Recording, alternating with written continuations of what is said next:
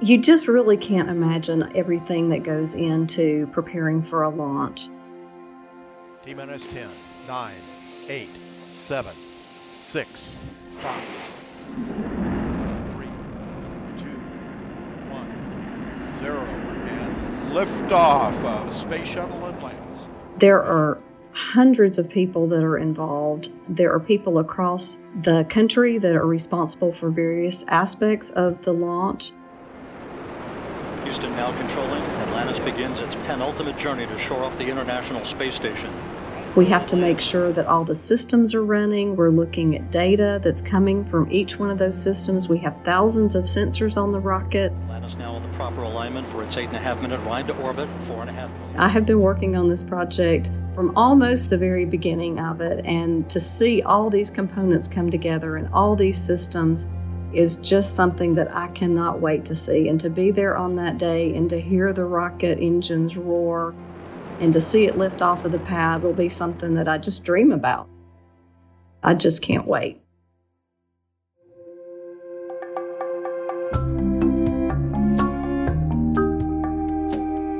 This is NASA's Curious Universe. Our universe is a wild and wonderful place. I'm Padi Boyd, and in this podcast, NASA is your tour guide. Teams across NASA are gearing up for a very exciting launch called Artemis 1. This launch will be the first in a series of Artemis missions, which will culminate in bringing humans back to the moon for the first time since 1972. If everything goes according to plan, the first uncrewed test flight, Artemis 1, will take off later this year in 2021 out of Kennedy Space Center in Cape Canaveral, Florida. The new rocket that will take us back to the moon and beyond is called the Space Launch System, or SLS. But how exactly does such a complicated machine come together? It takes a lot of moving pieces and a team of people paying very close attention. I love to describe my job as being a rocket scientist, but I'm not exactly that. I have the privilege of getting to help with the design, development, production, manufacturing, and test of the Space Launch System. This is Sharon Cobb, who has been working on the Space Launch System for most of its development. And while visiting the moon won't be a first for NASA, this rocket will have a lot of exciting new developments. The Space Launch System is the largest rocket that is currently being built, and it will allow us to carry humans to land on the moon as well as going to Mars eventually. We've done incredible robotic missions on Mars, but we've never been able to send humans to Mars, so that's something that we're really looking forward to as an agency. Another one of the exciting things about the Artemis mission is that it'll be the first time that a female has landed on the moon. It's going to be really exciting. Can you imagine being the first woman to step on the moon? I think it'll be an exciting time for all those watching and for those young girls to see what they can also look forward to in their future. There are a lot of moving pieces, both literally and figuratively, that it takes to get humans into space. And the vehicles in the Space Launch System are a really important part of that equation. So, the Artemis program has multiple components to it. It has both the rocket and the crew capsule, Orion, that will be sending humans into space. The rocket itself consists of multiple engines and boosters that will propel it off the launch pad and into the atmosphere. The first flight in 2021 will make its way to the moon without any people on it. For the first Artemis mission, it'll take us about three to four days to get from launch to get the crew capsule into position and to do an orbital maneuver around the moon. After that's complete, they'll return back to the Earth and we'll be looking for things like the reentry and how well those systems perform. And so we'll be doing a lot of tests. We'll have a lot of sensors on that first flight, getting ready for the next flight that'll have the crew on it. Team members from NASA centers across the country have been working on preparing this rocket at the same time. Sharon's team has been working out of Marshall Space Flight Center in Huntsville, Alabama. The launch itself will take place at Kennedy Space Center in Florida, where NASA's biggest missions usually come together and take off. My name is Abdiel Alexander Santos Galindo, and I am a ground integration engineer for the Exploration Ground Systems program at Kennedy Space Center. Artemis itself is the, the sister of Apollo, hence the, the name. The Apollo program had the opportunity of sending humans to the moon, but we really didn't stay there. And so we said to ourselves that we definitely need to go back, but this time we have to go back and we have to stay because as humans, we kind of have this nature and this interest of just exploring. And so, having the opportunity to go back to the moon and kind of understand how to live and work there gives us the opportunity to then eventually explore the other locations, such as Mars and beyond, as a multi-planetary species in a sense. You need a lot of lift power to fulfill these dreams of interplanetary travel. The SLS rocket has to be groundbreaking in both its size and force in order to lift itself off the ground. Again, this is Sharon Cobb. This is an enormous rocket. The Space Launch System, when it is built and integrated, will be 322 feet tall. That's taller than the Statue of Liberty. So it's going to be a massive rocket and it has incredible power like we've never seen. One of the neat things about the Space Launch System is the fact that it will allow us to carry more cargo and more supplies to the moon than anything else that's currently in existence. If you can imagine that you're going to be going on a very long journey, there's a lot of things you have to take with you. And so this rocket has more lift capability and more power than any other rocket that is currently being built. It's just going to give us a capability that'll be able to help us explore for many years to come. Scientist Robert Goddard flew the first rocket almost 100 years ago, in 1926. That rocket didn't go very far, only about 12.5 meters into the air, but it paved the way for more experimentation.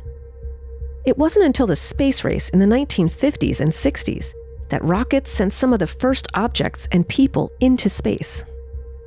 This was a time when computers weren't what we think of today. In fact, the term NASA computer often referred to people who were doing complicated math by hand. Each person played a specific and important role in getting the first humans into space and onto the moon. Spaceflight technology has come leaps and bounds since then. And with all that development over time, scientists working on the Space Launch System didn't have to start entirely from scratch. Building this rocket was an opportunity to build on the foundation of the Space Shuttle program. We had a lot of really capable equipment that we used on the Space Shuttle program the engines, the boosters, the solid rocket boosters that we flew, those were all very capable pieces of equipment that we could reuse. But there were also some other pieces of equipment that needed to have more capability.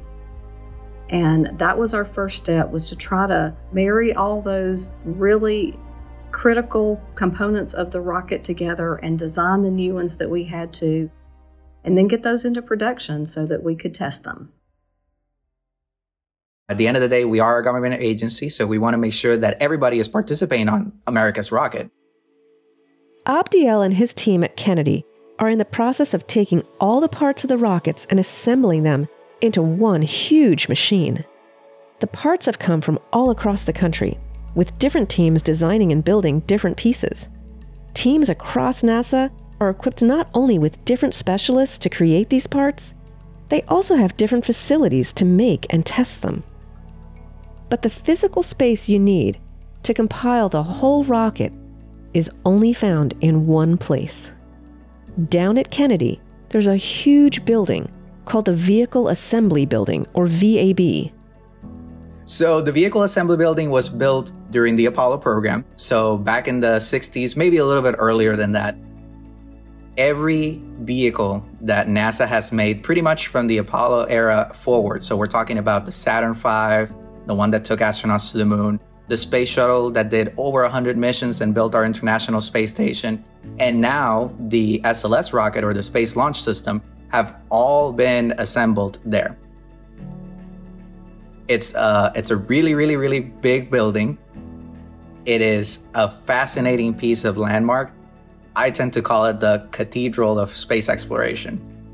It's this massive facility that has all the capabilities to kind of put together a rocket like a big Lego piece, and that's kind of the cool part of the job, and then test out some of the equipment and roll it out to the pad.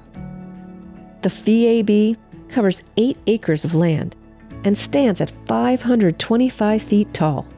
There's an American flag painted on the outside that is 209 feet tall and 110 feet wide. Each star on the flag is six feet across. For me, it has been the most amazing thing that you get to see at NASA, even as you're driving there. Florida is a pretty flat state. So when you're driving over to Kennedy Space Center, you really don't see a lot of things other than just wilderness and all of the natural environments that are surrounding the, the space center. But you do get to see this one teeny small little building on the far horizon that's like a white building. You can kind of discern a little logo on it. And as you get closer and closer to it, you see how ginormous this vehicle assembly building is. So when you walk in there, you kind of lose perspective of how big things are and the size of everything. I mean, even for me, who I've been doing this job for, for a couple of years already, you get the chance to see everything at a completely different scale. So it's like you've all of a sudden become a minifigure and you're living in a Lego world and a Lego environment with all these pieces around you as they get assembled to launch into space. As you might imagine, putting a rocket together in just the right order with just the right pieces can take time. The first equipments, um, the first major equipments, I guess, which we would call the solid rocket boosters or the, the white tanks that are on the side of the vehicle itself, they were received, oh my, I think it was late or mid last year. It's been a year since we started stacking and preparing these rockets and these vehicles.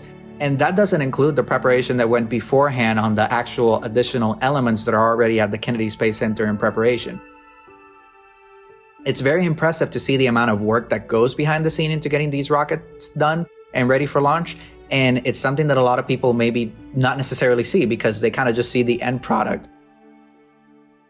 Another vital aspect of rocket assembly is testing. The pieces of this rocket are huge, and the power they emit is enormous. So it's important to make sure they're all working together the way we want them to.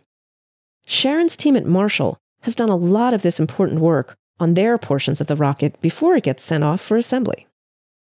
There's been a tremendous test effort to build this rocket. It's been everything from testing the very smallest components up to the system, like the engines have their own test, the boosters have had their test.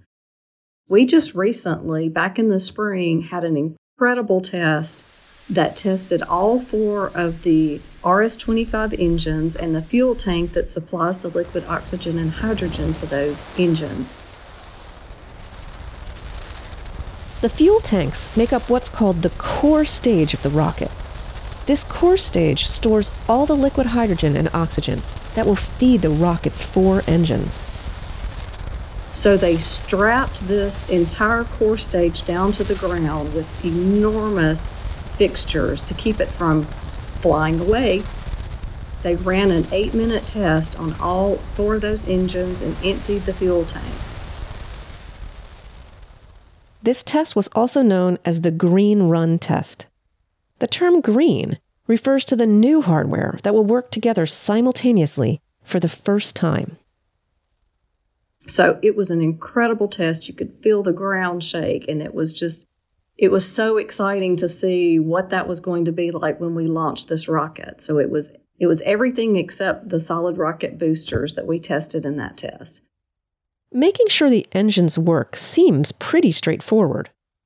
But when you're working with such massive technology and overwhelming forces, there are a lot of other, more hidden factors to keep in mind. When those engines roar, there's a lot of sound that's generated by that. So we need to make sure that we don't do any damage to the rocket either when we launch it or in flight And so, what will our very next test will be what we call a modal test, and it'll be looking at what the resonant frequencies are of the entire system as it's put together. You've probably seen on TV a singer sings at a really high volume and at a certain frequency, and they can actually break a glass by using their voice. So, what you're seeing in something like that is where the singer's frequency of her sound waves coming from her voice are hitting the resonant frequency of the glass and it shatters. And we want to make sure that we don't do that with any of the components in our rocket. So we'll be doing a test with over 300 sensors on the rocket that will be trying to figure out exactly what that resonant frequency is of the entire stack rocket so that we make sure that when we fly the rocket, we don't do anything to break it. Building a rocket takes a lot of time. But as we approach that takeoff countdown, the excitement for Abdiel and his ground system team starts to build as everything comes together.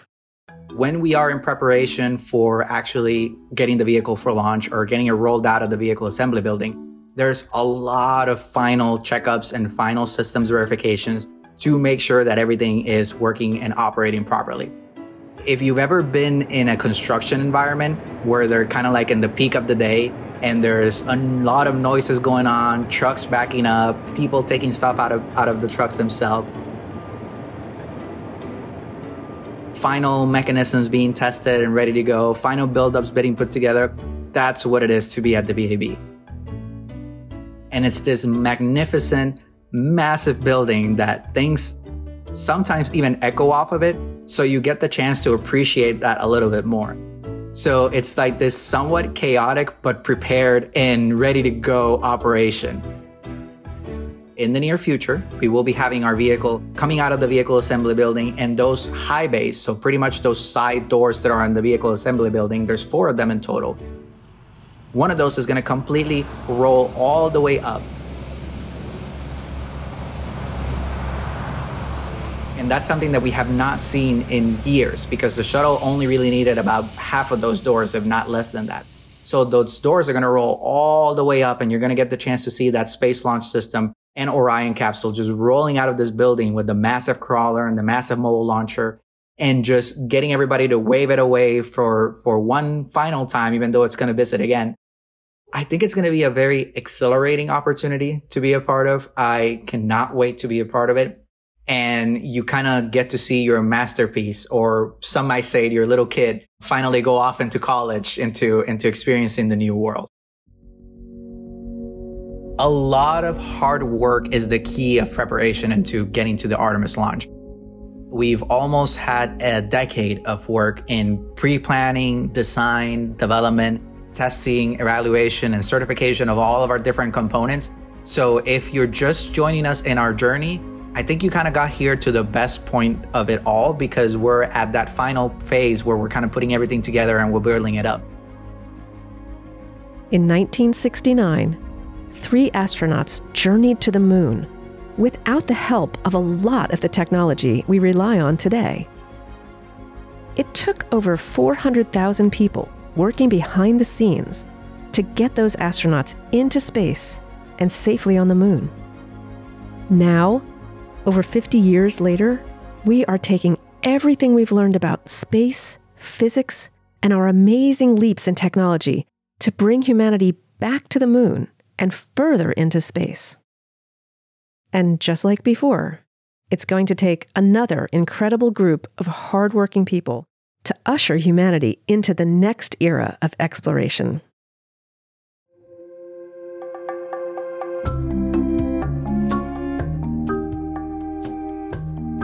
This is NASA's Curious Universe. This episode was written and produced by Christina Dana. Our executive producer is Katie Atkinson.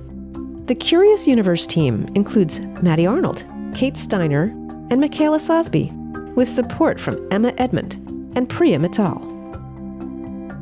Our theme song was composed by Matt Russo and Andrew Santaguida of System Sounds. Special thanks to Daryl Nail Tracy McMahon, Antonia Jaramillo Botero, Brittany Thorpe, Madison Tuttle, and NASA's Kennedy Space Center. If you liked this episode, please let us know by leaving us a review, tweeting about the show at NASA, and sharing NASA's Curious Universe with a friend. Still curious about NASA? You can send us questions about this episode or a previous one, and we'll try to track down the answers. You can email a voice recording or send a written note to NASA Curious Universe at mail.nasa.gov. Go to nasa.gov slash curious universe for more information. So we're talking about the crawler, um, which I know that we had a podcast on that recently. So I, I invite the viewers to kind of take a look at that and learn more about it.